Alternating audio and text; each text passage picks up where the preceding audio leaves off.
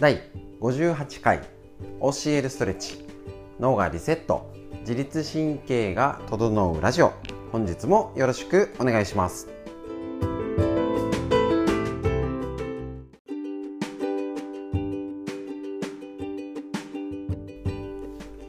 はいこちら教えるストレッチのラジオは埼玉県本庄市にあります芦沢治療院よりお届けしております。こちら月曜日から金曜日まで、えーと、ライブ配信という形でインスタライブ LINE ライブ YouTube ライブを、えーと、朝9時より30分ほどストレッチを発信しております。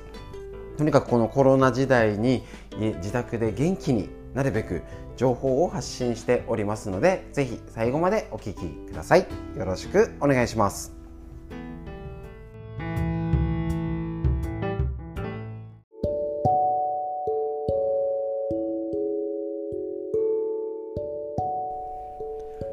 はい、それでは皆さん、本日も教えるストレッチのライブ配信お疲れ様でした。はい、ということでですね、今日の解説になるんですけれども、こちら参考本、全身きれいになりたければお尻だけほぐせばいいと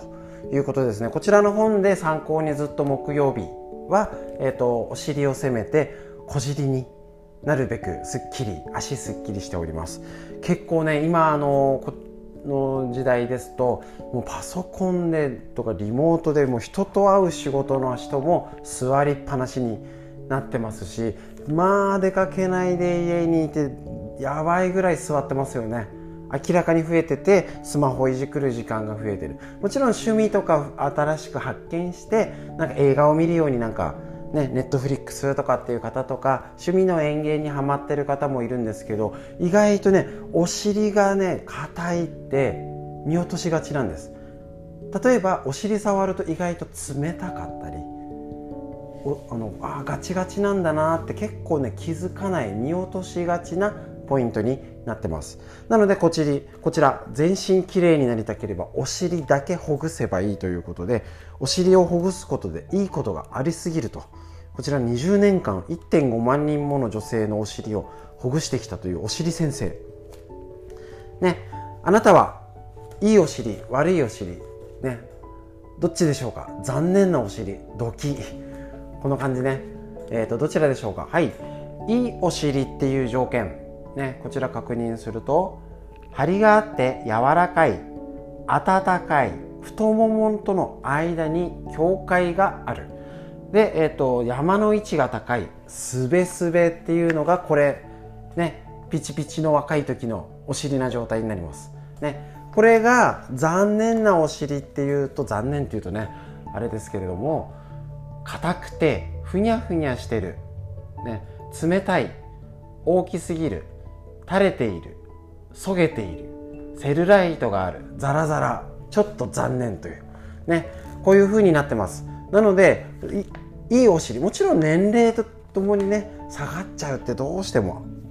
誰でもそうなります。だけどそこの座ったっきりコロナ生活で座りっぱなしで動かないとこれもっとひどくなってどういうこと？もっと残念に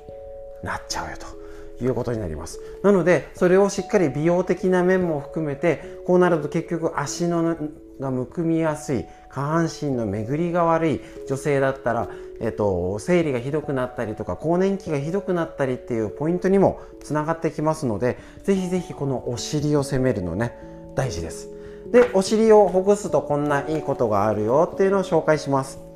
お尻の形が良くなる。大事ですねこちらね。代謝が良くなって痩せやすくなるんですね。仙骨お尻の仙骨あたりをほぐすと全身の血流が良くなって代謝が上がって痩せ体質になります。はい。こちら次いて美脚になるよ。う嬉しいですね。お尻の筋肉のコリをほぐすとリンパの流れも良くなってむくみのない美脚になります。続いて冷えが改善。こちらね先ほどコメントもありましたけどね。ミルフィーユポイントや仙骨をほぐすと効率よく血行が促進し末端までポカポカにっていうことになります。で実はね小顔になるんです。えっと、尾骨の辺りに刺激すると足のむくみ下からの筋膜の流れで顔の、ね、こうなってるのがしっかり上に上がって顔のツヤが良くなるなんてことが実はあるんです。だから小顔にもなります。ちょっと細かいね理論は割愛してね。で婦人科系の不調が改善。骨盤内の血流が良くなるので子宮や卵巣の機能が整い婦人科系の不調が改善しやすくなるよ。っていうのはとっても嬉しいことですし普通はなんか食事えーと、なんか3食ちゃんと食べて野菜増やして運動していい睡眠とりましょうぐらいでねそれぐらいじゃやってるよみたいなねやれることもっとあるよみたいなあるんですけれどもこちらお尻を攻めるってやりましょう。で例えば生理前にねしっかりやっとくとか更年期だからとかっていうのねポイント攻め攻め方変えてみてください。美肌になる。新陳代謝が良くなるためくすみやクマが解消。透明感が高くつゆつやのあるしっとり美肌になりますと。いいですね。で仙骨をほぐすことでえーと、副交感神経が優位になり首と仙骨なんですね副交感神経。なので眠りの質が良くなります。で横脚が改善お尻のミルフィーユポイントをほぐすと下半身の筋肉が緩んで骨格が整い横脚が改善するよっていうことなんですね。で最後に運が良くなる。お尻をほぐすと自律神経が整って心に余裕が生まれてチャンスや縁が引き寄せられます。これねあると思います。もう歪んでて暗くてこんな感じであのパワースポット行っても絶対に効果効果ないって言わない方がいいのか。で明るく笑顔で前向きに生活してる人方が絶対運にが巡ってきたことに気づける体になると思います。ですのでねぜひぜひこちらねこんないいことがあるお尻ほぐしをしっかりやりましょう。どちらかといえばもう座った生活は避けられません。ね。だし座り仕事パソコンやってる人どうすんだよってことになりますけどそういう悪いって自覚が分かれば本当にねあの自覚してないんですよね。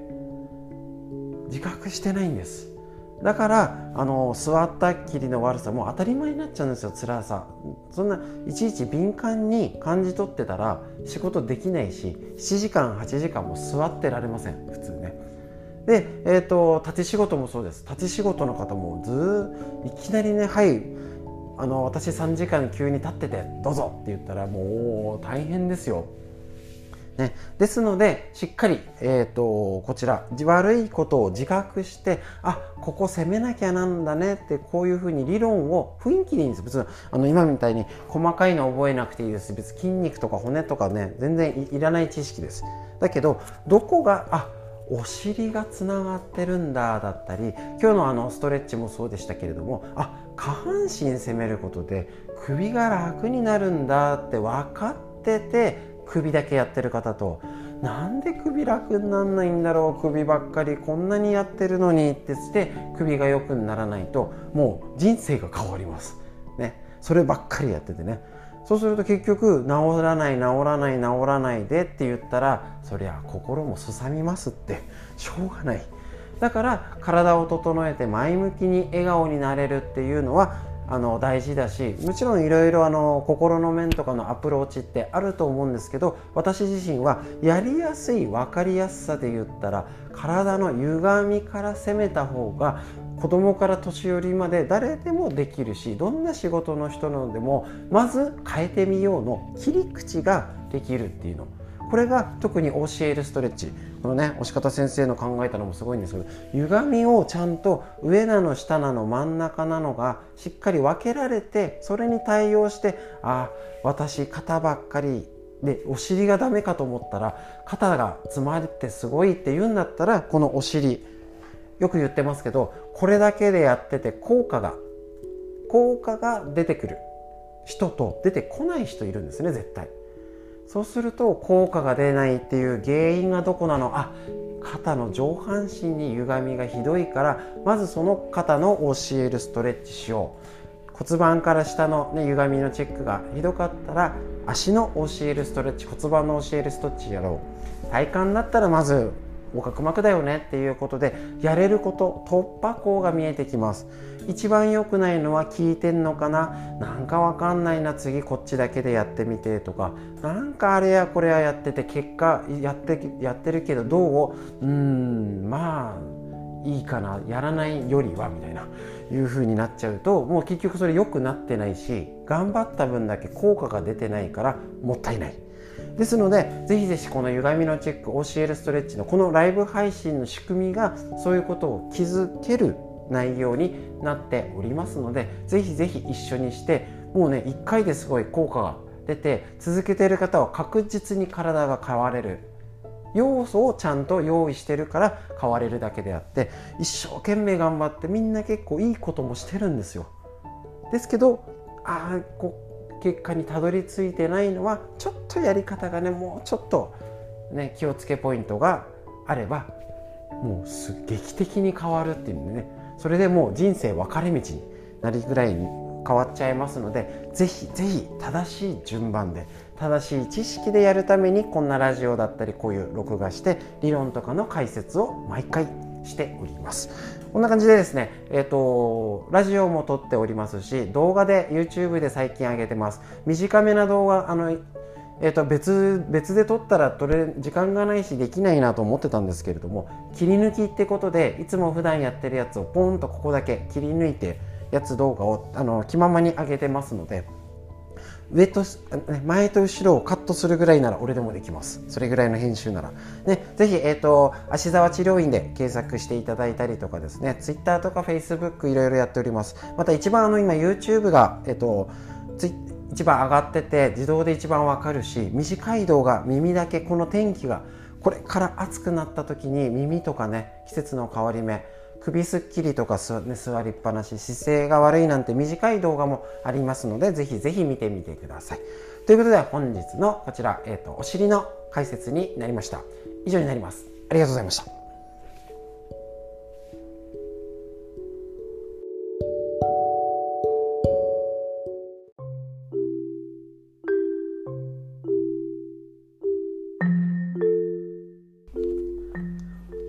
はい、それではですね、内臓脂肪のお話のコーナー。こちら、ね、図解眠れなくなるほど面白い内臓脂肪の話、栗原武史先生のこちらの日本文芸社より出てる本を参考に、こちらを一部、ね、1日ワンテーマ紹介して、内臓脂肪。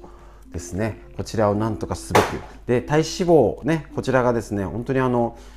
何度もお伝えします肥満で体脂肪でお肉が、えーと、気になるから見た目の問題だけじゃなくて高血圧糖尿病脂質異常症コレステロールですね。動脈硬化がん胃腸の不調生理不順不妊認知症なんてところまで影響があるのでこちら内,、ね、内臓脂肪なんとかしなきゃいけない。ということでぜひぜひこちら、えーと、と1日ワンテーマで押さえて内臓脂肪撃退のヒントにぜひしてみてください。そしたらですね今日は内臓脂肪増加の犯人は糖質だったということです。体脂肪がたまる食事と聞くと脂質油をイメージする人は多いのではないでしょうか。確かに。ね。もちろん脂質の摂りすぎは体に脂肪がたまる原因にはなるのですがそれよりも問題なのは糖質の摂りすぎです。脂肪の原料は脂質と糖質で実は糖質の方が脂肪になりやすいんです。ドキと。びっくりですね。ご飯やパンパスタなど糖質がたっぷり含まれた食事をとると血液中の糖の量である血糖値が上がります。するとインスリンというホルモンが膵臓から分泌され血糖を筋肉細胞に取り組んで血糖値を下げようとするんですね。なるほど。取り込まれた血糖はエネルギー源となった後グリコーゲンとして蓄えられるのですが使い切れなかった血糖は脂肪細胞に取り込まれて中性脂肪に合成されてしまうと。ここね使い切れなかった血糖は脂肪細胞に取り込まれて合,、えっと、合成されてしまうと。中性脂肪にね大変。これが増えすぎると内臓脂肪や皮下脂肪となって蓄えられるということなんですね。また体内に取り込まれた糖質と脂質は肝臓に送られ中性脂肪が合成されます。中性脂肪は血液中を流れて各器官に運ばれエネルギーとして消費されるのですが使い切れなかった中性脂肪も蓄えられますと。つまり糖質や脂質を取りすぎた状態で体を動かさずにエネルギーをあまり消費しない生活を続けていると脂肪がどんどんどんどん蓄積されるというわけでですね。でもね本当に俺ねあの糖質大好きでですね。もうなんだろう焼きそばにご飯ぐらいねうどんにご飯ね。まあ、お米が好きってのあるんですけどね。とにかく麺類大好きです。でそこがえ、ー、とやっぱり糖質。ね、いや盛んに言われてるわけですね。糖質オフとか取りすぎだよとかね。大体ターザンとか見るとこういう内容出てきますもんね。だからこちらが、えっ、ー、とやっぱり糖質を抑えなきゃいけないんだよ。なんかやっぱり確かにね油物を抑えなきゃみたいなイメージですけどなんかやっぱりパスタにパンにねあのー、うどんに美味しいんですよ。美味しいんです。で特に今なんか冷やし中華とかねあのー冷たいうどんとかおそばとかつるつるっとね冷やし中華系ねざる麺とか系でね食べやすいしね早いしねいいのでこれからこの夏の時期にこういうことを知って特にねあの糖質取りすぎないっていうことをしっかり意識してあのランチを選ぼう。ランチ食べたから夕飯気をつけようっていうことぜひこれをしないと内臓脂肪が溜まって結果病気の原因になるってことが分かってるとちょっとな分かっちゃいるんですよ。分かっちゃいるところじゃあ少し頑張ろうっていう風になりますので一緒にこうやって頭の知識整理して一歩動かせるねきっかけにぜひしてみてください。ということで本日の内臓脂肪のお話以上です。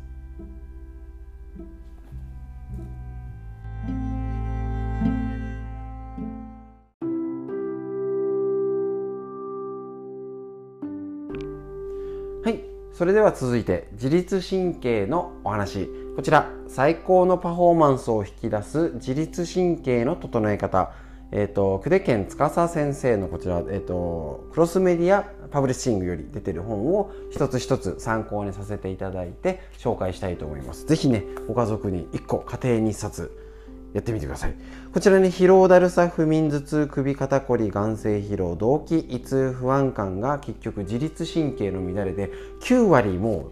う現代人乱れてるよっていうね。だから今はこのコロナ時代を生きて元気に毎日仕事も家事も子育ても頑張れるっていう風にね学業とかねいろんなことが趣味も楽しめるっていうことができなくなって疲れちゃってがこの自律神経に大きく関わるのでこちらを確認していきましょう。今日こちら全身を支配するのは神経だよっていうお話を紹介します。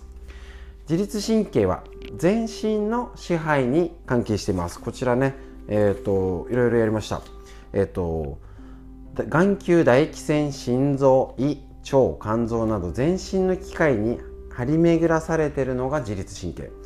で、えーと、こちら脳と脊髄から構成される神経を中枢神経と言います。このように今日ちょっと神経の分類があるので難しい方ふーんでって感じで大丈夫です。はい。の、えーと、脳と脊髄から構成される神経を中枢神経というんですね。体の中心にあり人体の司令塔的役割を担う重要な部分中枢神経。で中枢神経から出て全身につながって張り巡らされているのが末梢神経。中心が中枢。先にの枝葉が中枢神経、ね、あ末梢神経です。末梢神経は体の各器官と細かいやり取りを行っていて中枢脳のこのマスターコンピューターですね。脳と脊髄からの指令を全身に伝えたり逆に各器官からのメッセージを中枢に届けたりっていう役割、ね、になってます。末梢神経がさらに2つに分かれて1つが体性神経と自律神経だよ。体性神経は運動神経と感覚神経の2つに分かれています。運動神経や手や足首や口など体の各部分を動かしたりしています。感覚神経は温かい、ね、あの冷たい痛い柔らかいなどの感覚を感知して脳に伝えます。これがあのいわゆる体制神経ですね。いわゆる運動神経と感覚神経っていうのがあるのが要は体の要は動くに関わることって言ってるのかな。で自律神経は交感神経と副交感神経に分かれてます。これ聞いたことありますよね。これが、えーと、交換要はブレーキとアクセルに例えられたりしてます。でこれはまたね詳細はまた別のでしっかり落とし込んでいくんですけれどもこういう中枢神経からの指令を中心から末端に、えー、と伝えて、ま、末梢神経から全身の神経を中枢に伝えるっていうことから頭の先まで総合的にコントロールされているよ。ってことで、えっと、特に歪み体制神経と自律神経ってもちろん分かれてるんですけどこちらうまく機能してないと自律神経要は脳の中枢まで狂ってきちゃうってことなんですね。だから全身のこれ、えっと、まだここねあの先にあるんですけれども例えばこれが体の歪みがあるよ。で背骨がずれねじれちゃって動き悪くてねだったり血流が悪いよ。体が冷えててエアコンでなんか汗かかなくてっていう風になってくるとこの全身を支配する神経が狂ってきます。ですね。でそれがや姿勢が悪さ歪みとか巡りが悪いね。そうすると睡眠ねよく眠れないとか女性が生理が生理痛がひどくなったり不順になったり更年期の問題ホルモン系にまで異常が関わってくるよってことになりますので是非この自律神経を整える一つとしてあ教えるストレッチがいいんだなだったり皆さん日頃気をつけてる運動とかね。あの食事とかっていうのが生きてくると思います逆に生きてない方は歪みとか体の方からアプローチしてみるヒントにぜひ使ってみてください。ということで今日のこの自律神経のお話、ね、体のこの神経、ね、全身を支配するのは神経だというお話でした。以上です。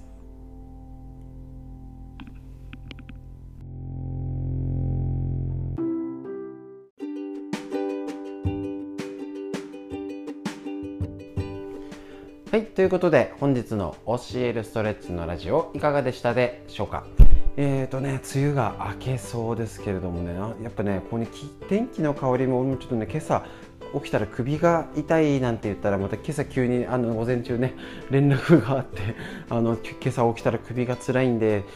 今日空いてないですかって電話がね、やっぱりありました。こういう変わり目って不調になりやすいので、ぜひぜひ無理をしないように、ね、ゆったり、のんびり深呼吸して過ごしていきましょう。ということで本日の教えるストレッチのラジオ、以上になります。最後までお聴きくださいましてありがとうございました。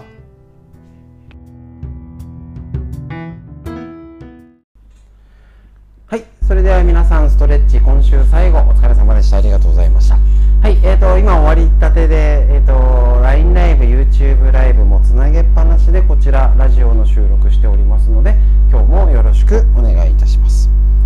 それでは今日の解説になるんですけれども、えーと、今日はスポーツ向けっていうことでね、えーと、解説しました。いつもの体の動きとねちょっと違うよっていうのも、えーと、ストレッチは一緒です。だけどやっぱ考え方とか切り口が変わると使い勝手が変わってきます。今日ので言ったら、えー、とどうですかね、えー、とこのものの理論としてね重心の近くで動かすのと外に持ってって遠くにね何でも物を手を離して遠くで持つと持ち上げると動きづらいよっていう理論は結構皆さんへーってなる理論ですね。だからそれを教えるストレッチは整えるよっていうイメージがあるとまた変わってくるかと思います。でこれが例えばスポーツ選手とかだったら歪みがあったら血流が悪くなったり血管神経とかリンパとかなんかいろいろ流れが良くないよね。そうしたら同じ運動トレーニング、ね、練習もそうだし筋トレ体幹トレーニングとか体力づくりしてることも動きとして絶対にロスが生まれて怪我しにく。余計他が体に力が入って緊張が生まれちゃうんですね。なのでその緊張っていうのをいかにコントロールするかっていうのが実はスポーツで超大事なことになるし結局今日常生活でもそうだと思うんですけど緊張しっぱなし必要なあの自律神経のことですね。結局緊張するのがしないと仕事できないし頑張るぞよしここで気合入れでやるぞって言ったら緊張させないとできない。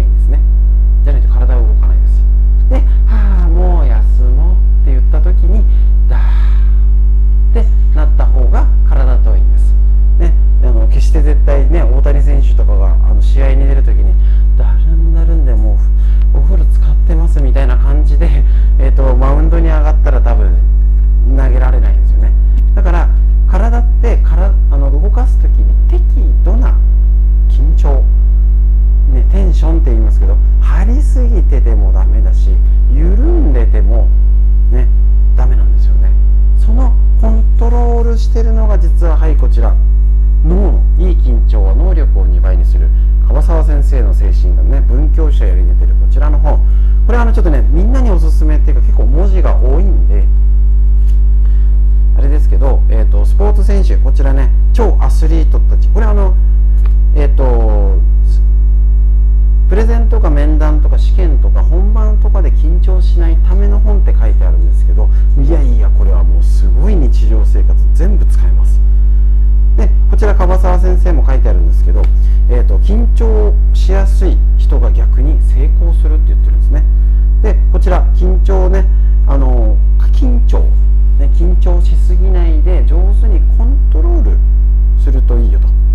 ね、その緊張をコントロールする。これはね欠点でも短所でね短所でもないよと。で脳科学的な技術だよって言ってるんですね。だからあの緊張しないようにしたらなんかねこの職場で人に会いたくないんだよっていうところも緊張しちゃってしょうがないよね。じゃあその後に緊張を取ればいいし本番試合の時にどうしても緊張しちゃう。俺も結構ね緊張しだったんで練習でできてね本番ミスるタイプでしたね。あの未だに覚えてる。運転免許のもね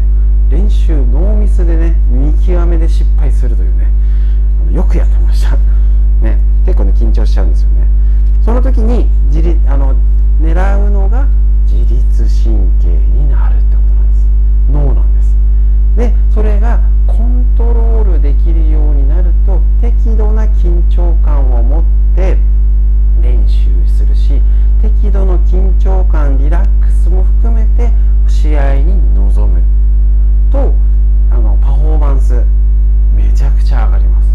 えーと、私自身サッカーで知ってたんですけども、えーと、あ昨日サッカーやってましたね。あの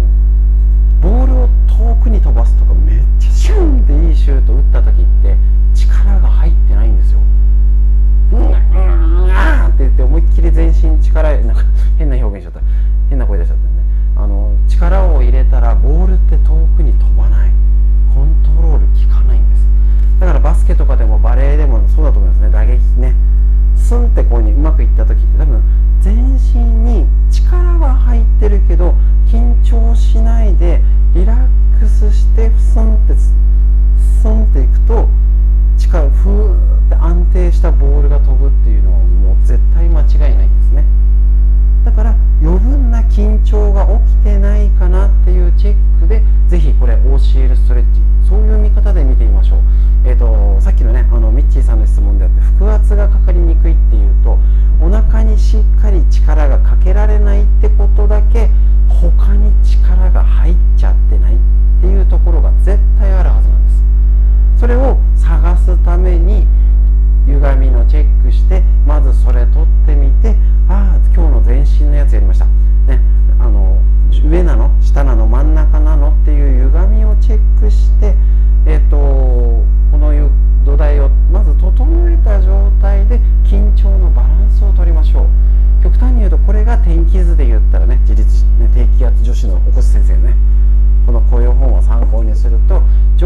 身だけ高気圧で下半身低気圧になってないみたいなね。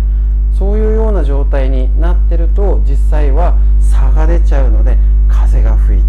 雨が吹いてとかっていうなっちゃったりするんです。それが体で起きたら冷えてるよね巡りが悪いよね硬いよねねじった時にいってなっちゃったり伸ばしたいけど伸ばしきれないっていう風のキレとか所作に出てきます。だからまず歪みを取ることが絶対です。それで練習することにもポイントにもなるしこの緊張を味方にするコントロールにする土台作りとして歪みがあったらそもそも自律神経がうまく働かないので、えーと、緊張状態をコントロールできなくて支配される状態になっちゃいます。ただし大谷選手とかイチロー選手とか超一流選手はこの緊張を味方にしてねあのうまくやってるんだけど天才すぎて言葉にできないんですよね。ねだからそれを例えばルーティンとして朝はこれで起きたらこれするとか右足からコートに入るとか下着はこの色を着るってことでそれも緊張を作らない安心感を一つ。だったりここでは必ず呼吸が出てきます。呼吸方法ね1分呼吸とかやりましたよね。だからしっかり教えるストレッチ。ゆっくり深呼吸しましょう。で2つ目これあこれね副交感神経の要は緊張のコントロールするポイントを教えちゃってます。1個目が呼吸です。2つ目がゆっくり話す。ゆっくり動くのも大事。ね。で筋肉をほぐすってある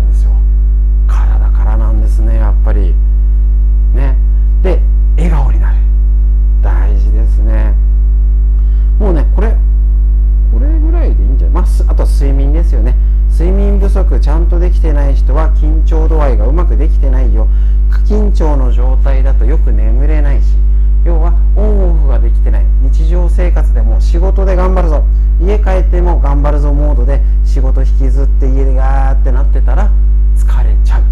てなるんですね。で、えーと、働きたいって時のに朝起きれなくてだるだるでもう、ね、お休み休日モードで仕事行ってっていう風になるからこんな4連休もあった後の 月曜日はしんどいよね仕事がみたいなねなると思います。で自律神経の乱れを整えるようなんてあるのが一番最初に出てるこの緊張をの能力を2倍味方にして能力を発揮するためのポイントがこれだけ副交感神経を整える方法として体からのアプローチ。になるっていうこと。